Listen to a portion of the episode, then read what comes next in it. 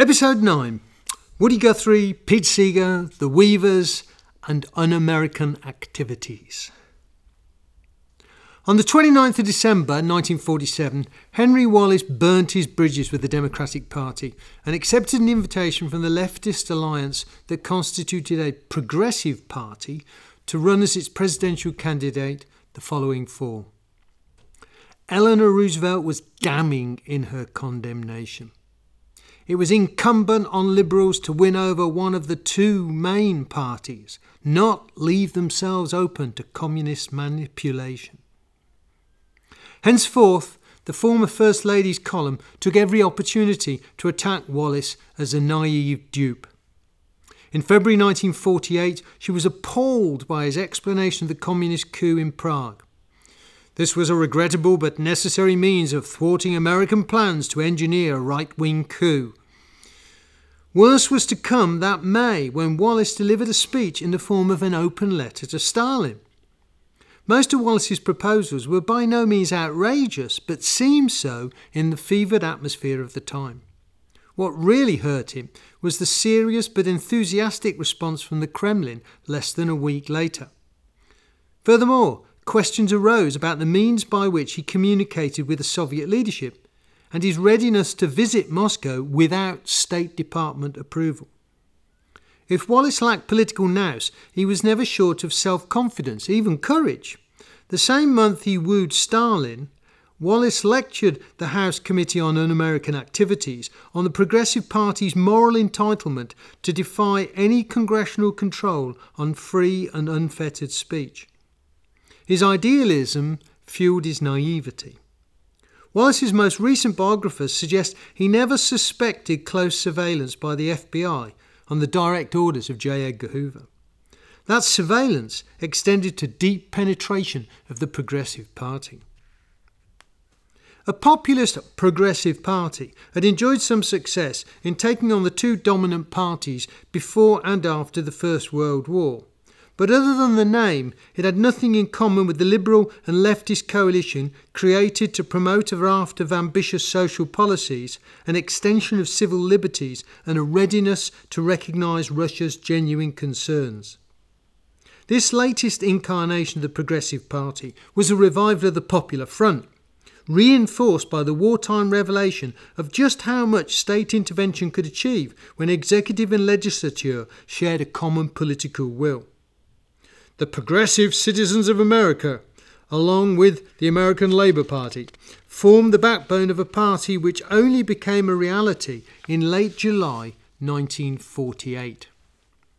A national convention in Philadelphia endorsed a radical, unequivocally anti Truman manifesto and nominated Henry Wallace as its presidential candidate, with a one term junior senator from Idaho as his running mate.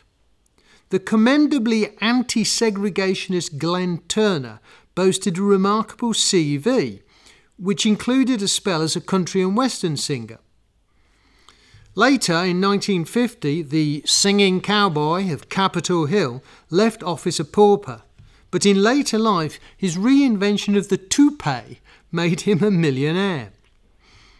Historians continue to debate the degree of control exercised by the Communist Party behind the scenes. Wallace always sought to distance himself from his communist supporters, and his espousal of people's capitalism demonstrated an ideological gulf. Yet it was clearly in the interest of the Progressive Party's opponents before and after the 1948 election to portray this coalition of the left as no more than a communist puppet. Undoubtedly, the Communist Party of the USA did have a major presence, exercising considerable influence over the party. But was this tantamount to manipulation, as suggested by intimidated or disillusioned ex party members in later evidence to HUAC, the House Committee on Un American Activities? The extent to which communists were or were not in key positions within the new organisation seems scarcely to have bothered Wallace, who focused largely upon the issues, leaving organisation to others. Because the principal issue was a need to negotiate, not remonstrate with the Russians, the candidate was unlikely to clash with those orchestrating the campaign. Recriminations came much later, culminating in Wallace's break with the remnants of the Progressive Party over his support for American involvement under the auspices of the United Nations in the Korean War. In succeeding years, Henry Wallace further distanced himself from the views he'd expressed so forcefully after 1945, most notably his criticism of the Marshall Plan and his over hasty defence of the communist takeover in Czechoslovakia. He and his party made a disastrous strategic error by seeming to parrot Moscow's dismissal of the European Recovery Programme.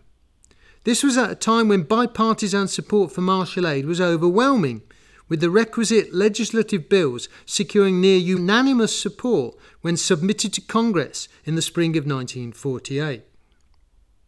People's Songs invested all its resources and political capital in supporting Wallace's campaign, but presumably drew the line at signing Glen C. Turner to People's Artists.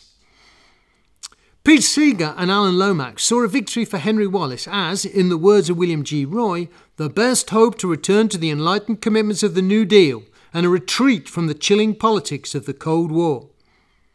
Following the July convention, Lomax urged campaign organisers to ensure that every rally included a healthy injection of music, led by the best known voices on the People's Artists roster. Seeger followed Wallace around the country, acting as a de facto warm up act before the candidates spoke, invariably preaching to the converted. Venturing down south, the two men never addressed segregated audiences or stayed in segregated hotels. Meetings in Virginia proved surprisingly peaceful, but the atmosphere proved very different in North Carolina, where the Ku Klux Klan was intent on silencing anyone tolerant of godless communists. Shouted off stage in Hickory, Wallace drew on Christ's advice to his disciples Shake the dust of that town from your feet and go elsewhere. In Burlington, when faced with a violent counter demonstration, Seeger was aghast to witness Wallace caught up in a fist fight. Yet before they joined forces for the campaign, Henry Wallace was scarcely aware of Pete Seeger, and it's unlikely he had any idea who Woody Guthrie was. Given his deep loathing of the president, Guthrie was enthused and energised by the chance to oust Truman. Like so many enthusiasts for a third party candidate in a tight election, he refused to consider the possibility of a split vote, enabling the Republicans to win. Ironically, Wallace himself saw this scenario as a further reason for standing. Four years of harsh Republican rule would create a wave of popular discontent, such as to guarantee the Democrats' victory in 1952. The presidential campaign brought Guthrie back into the People's Songs orbit after an extended period in which he distanced himself from Seeger and Company. In the first half of 1948, he played gigs of his own choosing, usually to local union branches, wrestled with writing a novel, published in 1976 under the title Seeds of Man, and struggled with the demands of domesticity. In the summer and autumn of 1948, he was out on the campaign trail, entertaining supporters with a variety of new or reworked songs in support of Henry Agard Wallace, Man of the People. Most of these songs boasted simplistic, often outrageous lyrics, their impact lying in the use of familiar tunes like the Wabash Cannonball. A common theme was the depiction of Wallace, not Truman, as Roosevelt's heir, witness the candidate's readiness to talk with Stalin. The more Guthrie and others sang of Wallace the peacemaker, the more his political enemies portrayed him as a Soviet dupe and the Progressive Party as a communist front. For a full 18 months leading up to polling day, Truman's speeches made obligatory references to Henry Wallace and his communists. All major announcements on foreign policy now emanated from the White House, not the State Department, with Wallace's approval of the Czech coup and dismissal of the Truman Doctrine providing critics either end of Pennsylvania Avenue with ample opportunity to dismiss his ostensibly naive pleas for peace. At the same time, Wallace's dabbling in mystical and Eastern religions gave hostile journalists every opportunity to warn the electorate they risked voting into the highest office a man who displayed poor judgment and lacked firm Christian beliefs. In private, Guthrie was sceptical of Wallace's credentials as a union man. He had, after all, made his money in agribusiness. but on stage the message was very different. Ironically, the price people's songs paid for campaigning so enthusiastically on Wallace's behalf was the deepening distrust of most trade unionists. Other than a handful of unions under communist influence, almost all CIO and AFL affiliates remained loyal to the Democrats. Truman had kept organised labour on side by vetoing, unsuccessfully, the previous year's Taft Hartley Act, an undisguised attack on the unions. Equally unforgiving was the liberal wing of the Democratic Party. Nostalgic New Dealers, such as American Democrats for Action, despite their sympathy for Wallace's views in the first year of peace, soon came to see him as only ever a token member of their party. Throughout the course of 1948, the ADA attacked Wallace and his supporters, remaining silent whenever the Democratic Party machine besmirched his name. Truman's campaign team and its allies in the press and on radio had ample ammunition given the extent to which the Progressive Party's campaign so clearly depended upon communist organisation. Senior Democrats orchestrated a successful campaign strategy of demonising Henry Wallace and neutralising Republican claims that the administration was soft on communism. Wallace stayed out on the campaign trail day after day. The same was true of Thomas Dewey, the Republican candidate, and of the President himself. The young Robert Zimmerman was unlikely to witness Pete Seeger, let alone Woody Guthrie, urging the crowd to sing along in support of the workers' champion. But on the 13th of October 1948, he was taken to hear Harry Truman address the staunchly Democrat citizens of Duluth. In Chronicles, he recalled the deep and lasting impression that Truman, a serious and slow speaking Midwesterner, just like his parents, friends, and neighbours, made upon him. Twelve years later, on the 2nd of October 1960, the Kennedy bandwagon rolled into Hibbing, with Dylan's mother among those gathered to greet their men. He gave a heroic speech, my mum said, and brought people a lot of hope. That speech placed a heavy emphasis upon continuity and the legacy of previous Democratic administrations. Even without Eleanor Roosevelt beside him on the podium, Kennedy placed his domestic agenda in a direct line back to FDR. Notably, he located his foreign policy in a direct line back to Harry S. Truman. On the 2nd of November 1948, when nearly 49 million Americans voted to choose their president, Truman, against the odds, secured a notable victory. Henry Wallace came fourth behind the Southern segregationist Strom Thurmond. The ostensible third candidate attracted a mere 2.37% of the popular vote, and in consequence, no votes were cast for him in the Electoral College. On the 6th of November 1948, in her daily column, Eleanor Roosevelt wrote, I was sure the American people would express themselves in no uncertain terms on policies which Wallace stood for, and my faith in their common sense proved correct. The 1,157,328 who did vote for Wallace tended to be free thinking members of an educated middle class, nearly half of whom were registered in New York State, with the remaining 50% largely concentrated along the eastern seaboard and in California. Wallace later claimed that he would have been happy had he secured 3 million votes, as such a visible expression of dissent would no doubt influence foreign policy making, prioritising compromise over confrontation.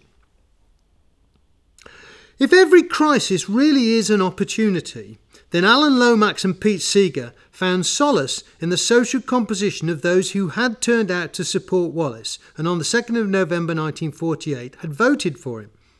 If a bankrupt People's Songs had lost the trust of organised labour, leading to its closure in March 1949, then its founders could look to a fresh audience for folk music.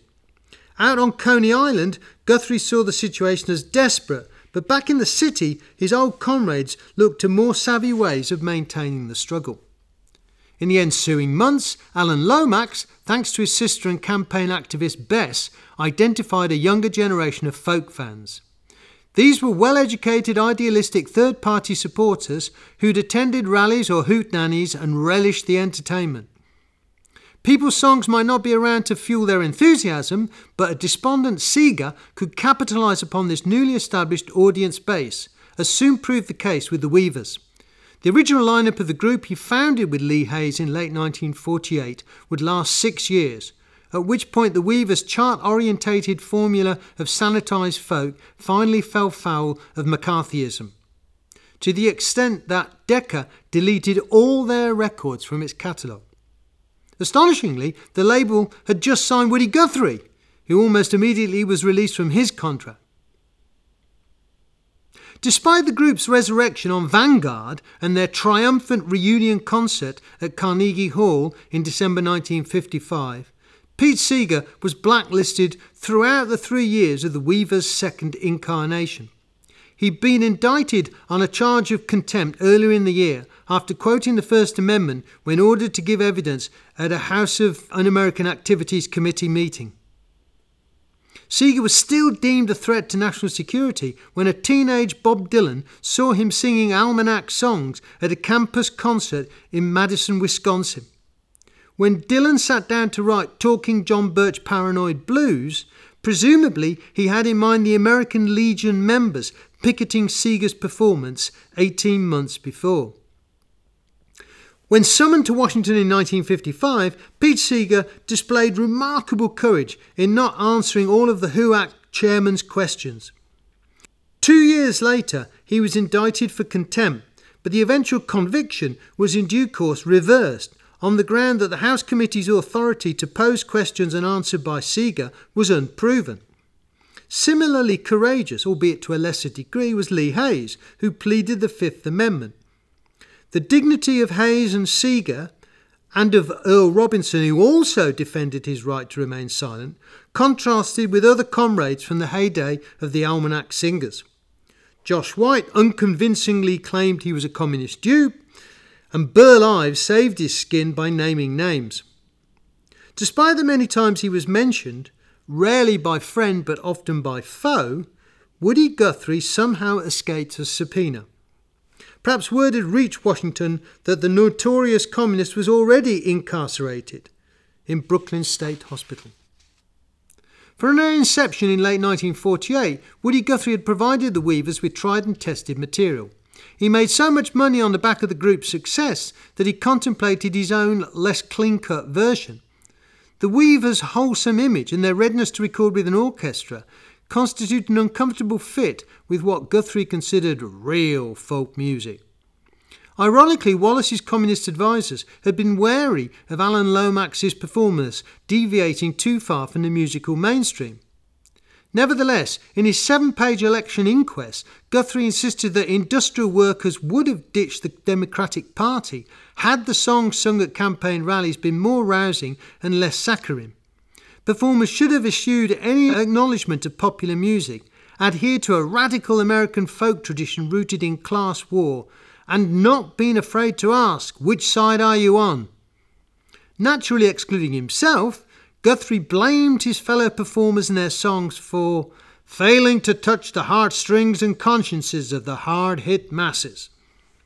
Thus, the lesson of Wallace's doomed campaign and the subsequent collapse of people's songs was not to follow the path Seeger and Lomax planned for the Weavers and to seek short term respectability. Instead, Guthrie promised to get a good deal louder from now on because I'm slowly commencing to think that I've forgotten more about writing progressive songs of social protest than the rest of our entire staff combined. Whether or not Alan Lomax read Guthrie's lengthy charge sheet to identify him as the person directly responsible for the Wallace campaign's failure was neither fair nor accurate. With friends like these, it's no wonder that within two years Lomax had left for England, followed soon after by a flood of fellow victims, all subject to an unashamedly anti intellectual political witch hunt. As already suggested, Guthrie's behaviour especially towards women, was more and more affected by the early stages of Huntington's disease, as yet unsuspected.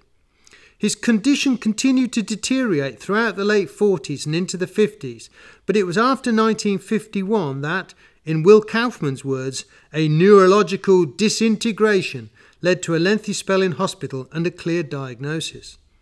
The preceding years had seen Guthrie's political judgment, never subtle or sophisticated, but always well intentioned, become ever more clouded.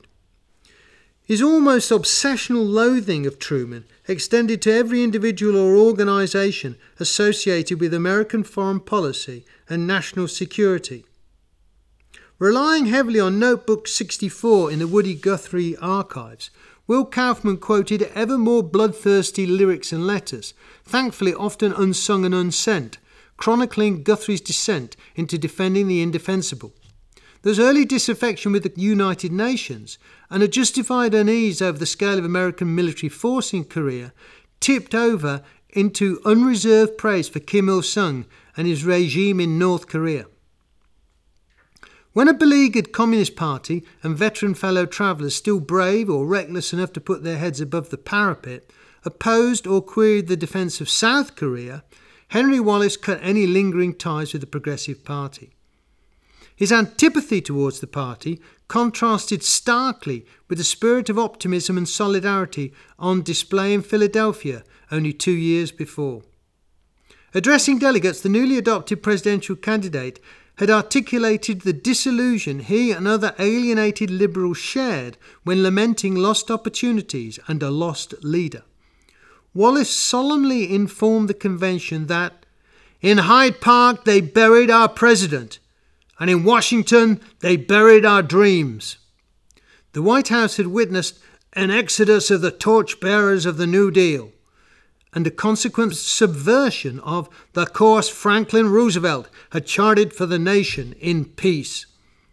Wallace was, of course, echoing what Woody Guthrie had been saying, albeit more trenchantly, from the moment Truman took office. As the eponymous song said, FDR's death signalled another man's done gone. His successor lacked the dignity of someone whose disability had brought with it a keener sense of empathy towards those less fortunate than himself. Maybe if I hadn't have seen so much hard feelings, I might not could have felt other people's, in Guthrie's words. To FDR, an elegiac poem from the summer of 1947 found Guthrie recalling the president's fireside chats. The distant voice on the wireless was that of a family man. In some strange way, that same man's fecundity and his zest for competition paralleled Woody's fiddle playing Backsmith Uncle John. I say you are my uncle. John's anvil and fiddle are two things I could go on and listen to for twenty more elections. Was this the same writer who, back in the winter of 1940 1941, had seen FDR as nothing better than the warmongering tool of the capitalist elite? The notion of a wealthy New Yorker like Roosevelt bearing comparison with a hammer wielding son of the Dust Bowl was perhaps best confined to Guthrie's crowded notebook. More enduring, of course, is Dear Mrs. Roosevelt, a song which, if its lyrics are to be believed, was a speedy response to the President's death in April 1945. In actual fact, the song was written on the 18th of January 1948 three weeks after Wallace had crossed the Rubicon and agreed to run against Truman. And almost 20 years to the day in advance of Dylan and the Crackers performing it at Guthrie's benefit concerts. The date of the composition was discovered by Jorge Arevalo Mateus, the Brooklyn ethnomusicologist who first took on the task of archiving Woody Guthrie's voluminous pictures and writings and who won a Grammy in 2008 for producing Live Wire, the enhanced recording of a 1949 New Jersey concert, at which Dear Mrs. Roosevelt was conspicuously absent.